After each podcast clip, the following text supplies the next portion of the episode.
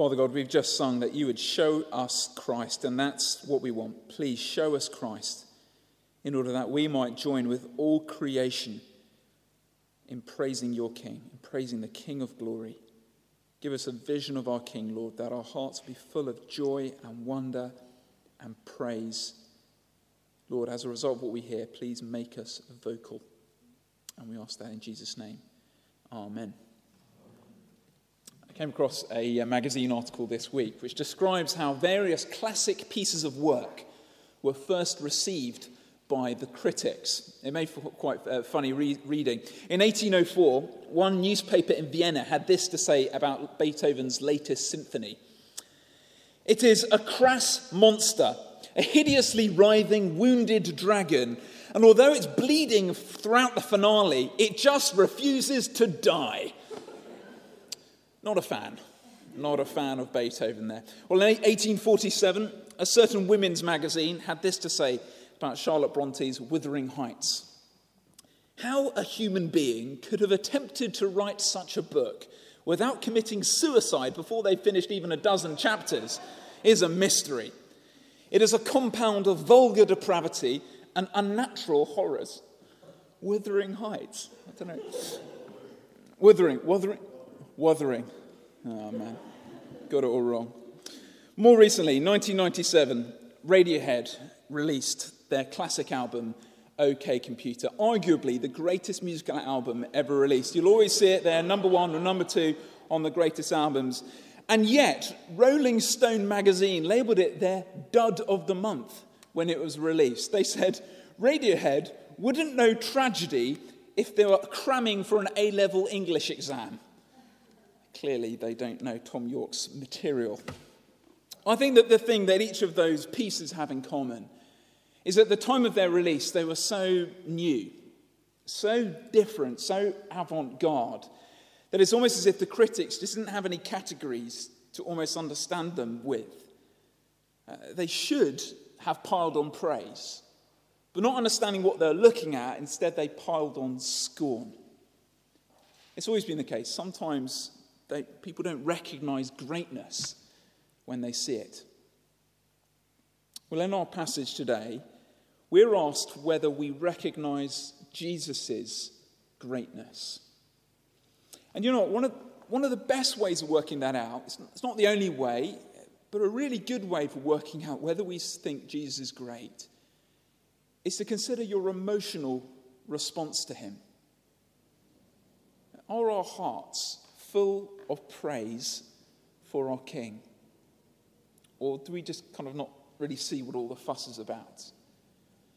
Or maybe we know we, we should have sort of grateful and thankful hearts for what Jesus has done for us, but, but given our sort of uh, pressures in life, given anxieties we're under, our concerns, maybe uh, they just beat us down to a sort of a minor key when we should be a major key. Whether you'd call yourself a follower of Jesus tonight or not, whether you've been following Jesus for ages, my aim is, is the same for all of us. I want to show you a king who's completely worthy of your praise. A king who is worth shouting about. A king who is, is worth not just your intellectual assent, oh, yes, I believe in him, but um, your entire life of praise. Here's my first point I want to introduce you to a king who is in control. The king who is in control. Look down at verse 28 in your Bibles, please. Verse 28. says this After Jesus had said this, he went on ahead, going up to Jerusalem. As he approached Bethphage and Bethany at the hill called the Mount of Olives, he sent two of his disciples, saying to them, Go to the village ahead of you, and as you enter it, you will find a colt tied there, which no one has ever ridden. Untie it and bring it here. If anyone asks you, Why are you untying it? tell them, The Lord needs it. Those who were sent ahead went and found it just as he had told them. As they were untying the colt, its owners asked them, Why are you untying the colt? They replied, The Lord needs it. These are baffling verses, aren't they? I've, I've been scratching my head over this, this, this section for most of this week. It's strange because since chapter 9, that's 10 chapters ago, Jesus has been quite happy walking to Jerusalem. But now he's just one mile out, and suddenly he wants to hitch a ride. And, and, and given the fact he seems to know exactly where he might get a baby donkey, we wonder why he bothers sending his disciples ahead to do it for him. Is he lazy? Has he, I don't know, sprained, sprained an ankle or, or something like that?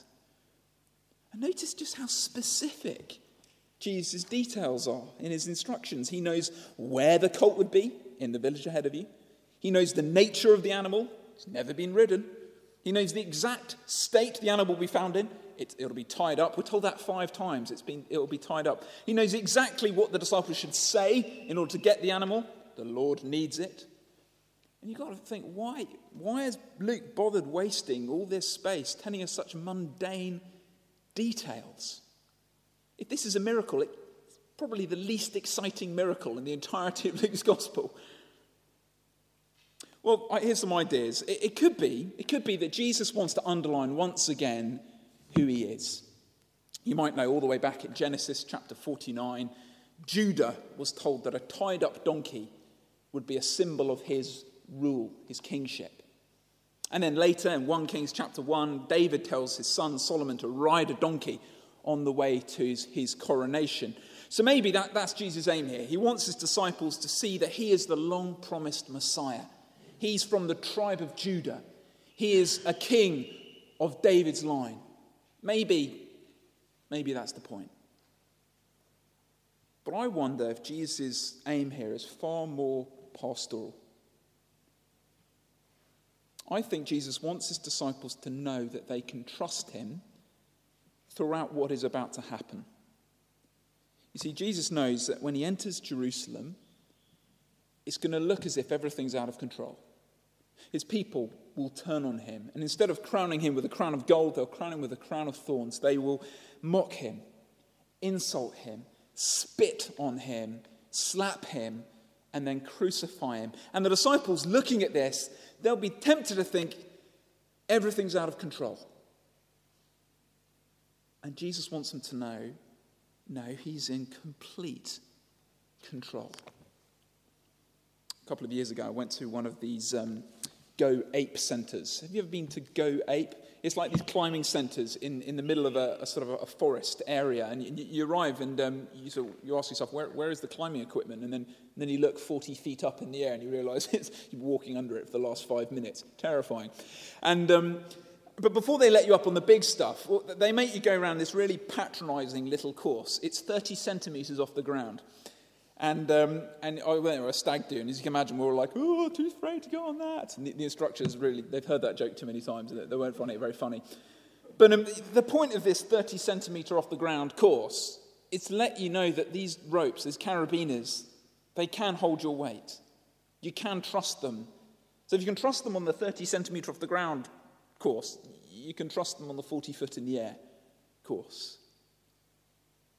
Well, in the same way as Jesus approaches Jerusalem, he wants his disciples to see, he wants us to see everything is going to plan.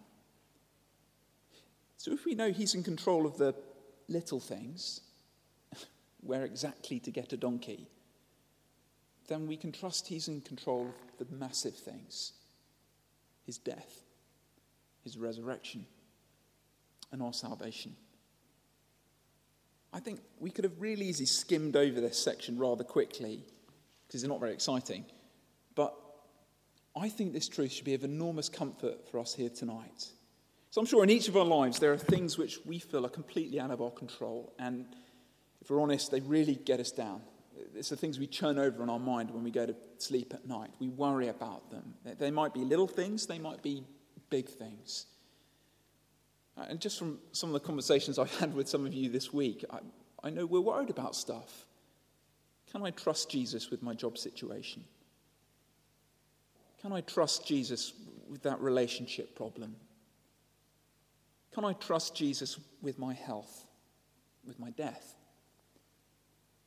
Sometimes it's little stuff, sometimes it's big stuff, but you know, what a comfort it is to know that Jesus is King and that he reigns absolutely sovereign over all things, from the little stuff to the big stuff. So, whatever your anxieties, whatever your concerns here tonight, the rope can hold your weight.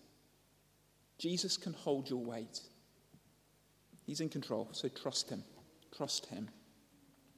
Here's our, here's our second point. It's where we'll spend most of our time. I want to introduce you to the King who brings peace. Look down at verse 35 in your Bibles, verse 35. They brought it to Jesus, threw their cloaks on the colt, and put Jesus on it. As they went along, people spread their cloaks on the road. When he came near the place where the road goes down the Mount of Olives, the whole crowd of disciples began joyfully to praise God in loud voices for all the miracles they had seen. Blessed is the King who comes in the name of the Lord. Peace in heaven and glory in the highest. Now, if I mention Pearl Harbor to you, what comes to mind? Pearl Harbor. I doubt any of you are thinking of a beautiful lagoon somewhere in the Oahu Island in Hawaii. None of you are thinking of that. All of you are thinking of an event which happened in 1941, or maybe the Ben Affleck film, I don't know, it depends how cultured you are.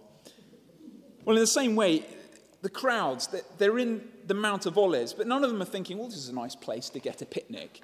No, this, this place has real significance. In Zechariah 14, it's pictured as the very place where the end of the world would happen where all the nations would gather to fight against God, and then God comes out and would rescue his people and crush the nations. So you can see why Jesus' followers here are really happy. They're really excited. Because here they are, they're with the king, the king of David line, of the line of Judah. And they're in the very place where the king is going to crush their foreign oppressors. And they're thinking, yeah, brilliant, bring it on. This is the end of the Romans. This is the beginning of our kingdom. And no. Notice Jesus does not come to bring war. If he intended to bring war, Jesus would have rode in Jerusalem on a chariot with a massive war horse, wouldn't he? But no, in fulfillment of Zechariah 9, which we read earlier, Jesus rides on a baby donkey because he comes to bring peace. Now, this picture, this image, is, is so familiar to us. It's so iconic, isn't it? I think we forget just how ridiculous it is. In Christian artwork, you often see in these paintings that Jesus is riding a sort of a, a, nice, handsome adult donkey. No, no, no. It's a cult. Jesus' legs would have been swinging centimeters off the ground. It's never been ridden before. It would have been swerving all over the place. Jesus could not have looked less like a warrior if he tried. He would have looked ridiculous.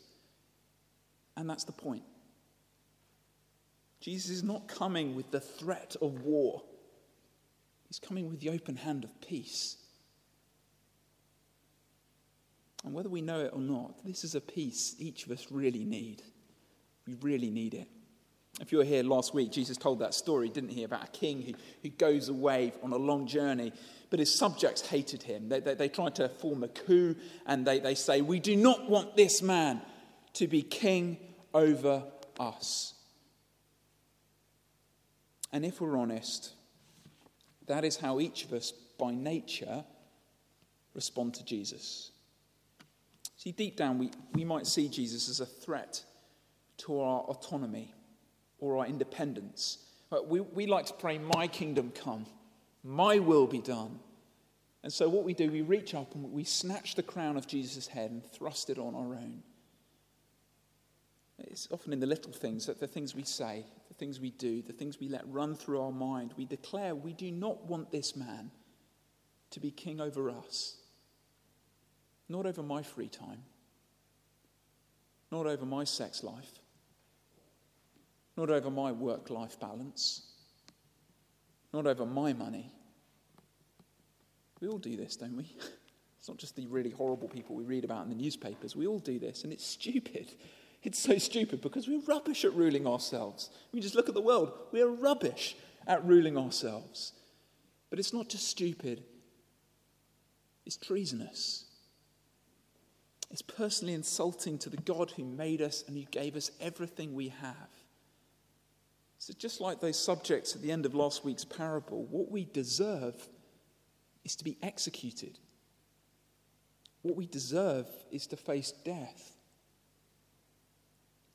what we don't deserve is to be offered an open hand of peace by the God whom we've slapped in the face.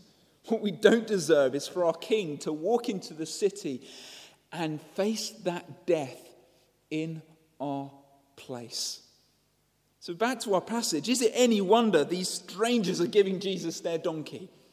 Is it any wonder people are, laying down their cloaks on the floor for Jesus to walk over because he's so great? Is it any wonder people are shouting the same message the angels were delivering at the time of his birth? Because this king has come to do what no other king can do to bring peace between heaven and earth. I'm sure you've seen those images of London on VE Day 1945. They're very famous images when, when peace was declared in the city. And, you know, British people, we're naturally quite reserved, aren't we? Especially the English, we're, we're extra reserved. But you'll see from those, those images, thousands of people gathered in Trafalgar Square, and they're, they're splashing through the fountains. They were climbing lampposts. They were even doing the conga around Nelson's Column. In 1945, the conga existed back then. And even more, even more people gathered at Buckingham Palace to sing the national anthem before the king. And I'm sure the people who sung the loudest were the people who'd suffered the most. The people who've had their homes destroyed in the Blitz. The people who are longing for their husbands and their brothers and their sons to come home from the front. War is over. War is over. And so for them, praise is just the natural, natural response. It wasn't forced, it wasn't engineered, it was just dancing in the streets. May I ask you, what is your emotional response to what Jesus has done? Because I guess if we suffered something of that war with God, if, um, if we've felt the self destructive effect of our sin, if we've been convicted of that treasonous heart, then praise is the only natural response to this olive branch which has been handed to us, this offer of peace. What a great God we have. Praise Him. It's like the disciples here. Of course, we're going to joyfully not just lay down our cloaks, but lay down our lives before the King. We're going to instinctively shout of his greatness before our friends and before our families. We're going to desire to sing with gusto when we gather together, not just murmuring under our breath, but pounding it out because our God is great. But of course, not everyone is singing, are they? Look at verse 39. Some of the Pharisees in the crowd said to Jesus, Teacher, rebuke your disciples. I tell you, he replied, if they keep quiet, the stones will shout out. A bit like those um, art critics earlier on. It, it seems the disciples just don't see what the fuss is all about. While everyone else is shouting praise for their king, they, they're just addressing him as a mere teacher while everyone else is celebrating the peace between heaven and earth, they just see him as a threat to the peace that they have with the Romans. In a few days' time, they'll say, We have no king but Caesar. Jesus is a threat to the, to the status quo. And Jesus assesses them and he says, You guys are spiritually dead. Even creation, even the inanimate stones I'm walking on, even creation itself praises the Messiah, and you, Israel's leaders, you just don't see it, do you? See, praise is a, it's not the only measure, but it's a good barometer of spiritual life. If there's nothing in us which desires, desires to praise our King, do we really see who He is? Have really understood what He's done for us? Our King has come to bring us peace. Yes, He's given us a community. Yes, He's given us His Holy Spirit and gifted us in so many different ways. Yes, He's done marvelous things, but He's, he's won us peace. Praise God. And we'll keep on praising Him, even though the world will try and shut us up. Praise God. I kind of want to end here. If I, if, I, was Jesus, I would have stopped there. I want to end the sermon here. I can't end the sermon here. I'm afraid our, our passage kind of ends with a bit of a clang. We expect the celebrations to continue into Jerusalem, don't we? We, we, we expect the city to join with Jesus' disciples in, in joyous praise of their king. We, we expect Jesus to, to get catch sight of the city and, and glory in his arrival, but he weeps. This is our final point. The king weeps for war. Look at verse 41. As he approached Jerusalem and saw the city, he wept over it and said, If you, even you, had only known on this day what would bring you peace, but now it's hidden from your eyes. The days will come when your enemies will build an embankment against you and encircle you and hem you in on every side. They will dash you to the ground, you and the children within your walls. They will not leave one stone on another because you did not recognize the time of God's coming to you.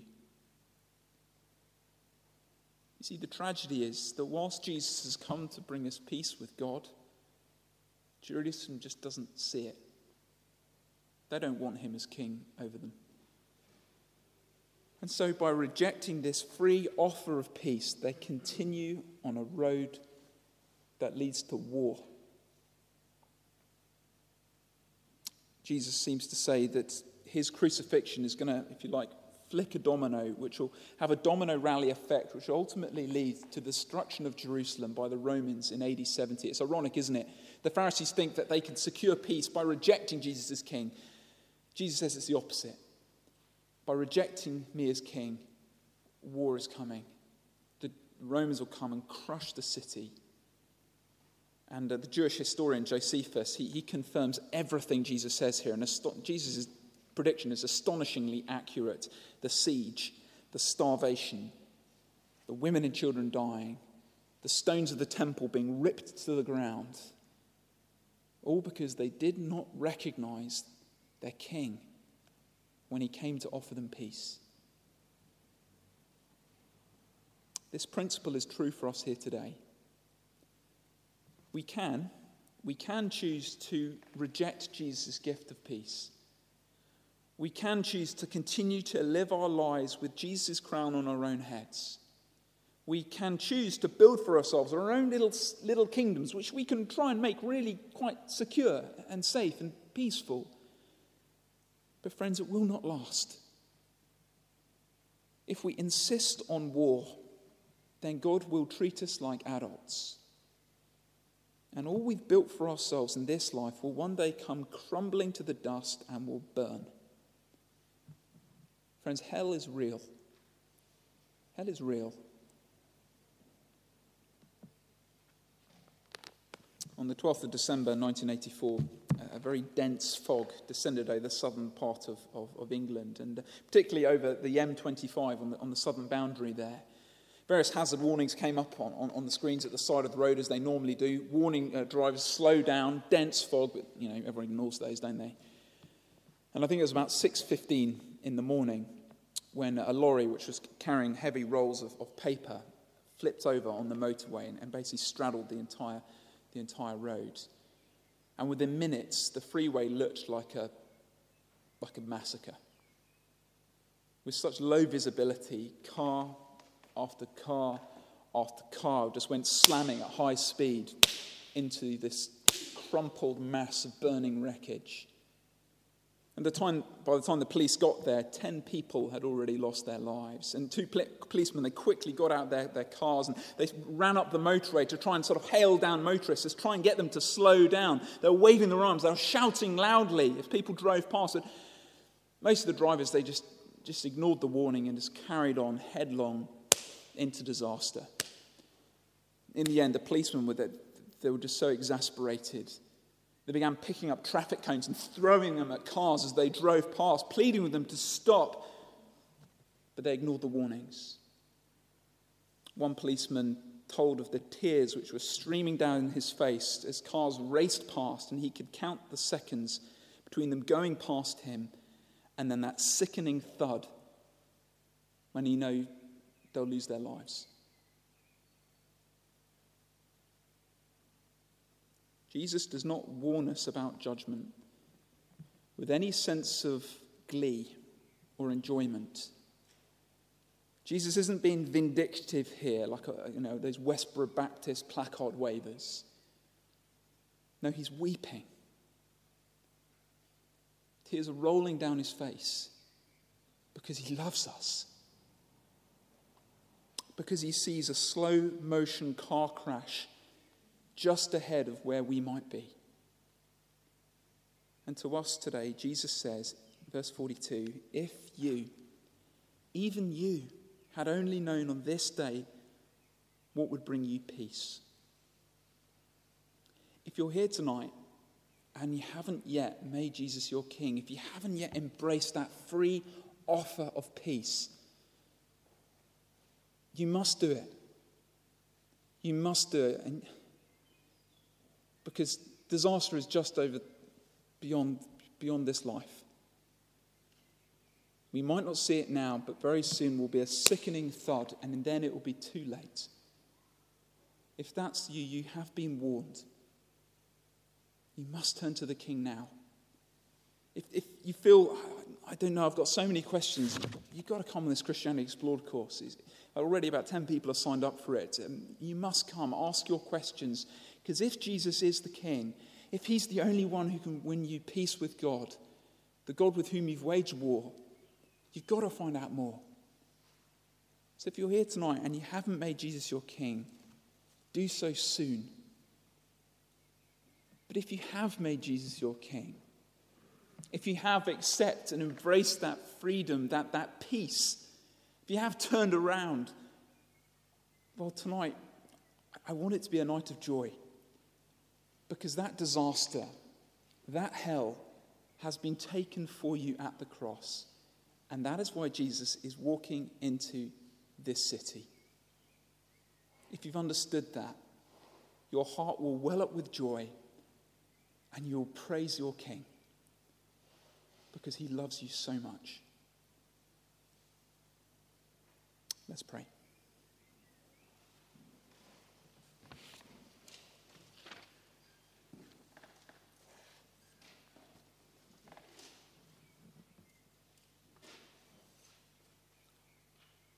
Heavenly Father, we thank you for your love for us. We thank you for these loving warnings. We thank you that Jesus warns us of the war which we foolishly wage against our God and sustainer, creator and savior. Lord, forgive us. Thank you for Jesus. Thank you for that peace which he freely offers to us. Thank you for his death on the cross. Thank you that he had his face set on Jerusalem for our sake. We pray, Lord, tonight that we would turn to him as our peace, as our rescue, as our king. Send us out now, Lord, to be vocal for that King, to sing of his praises and of his wonder and of his forgiveness. And we ask that in his name. Amen.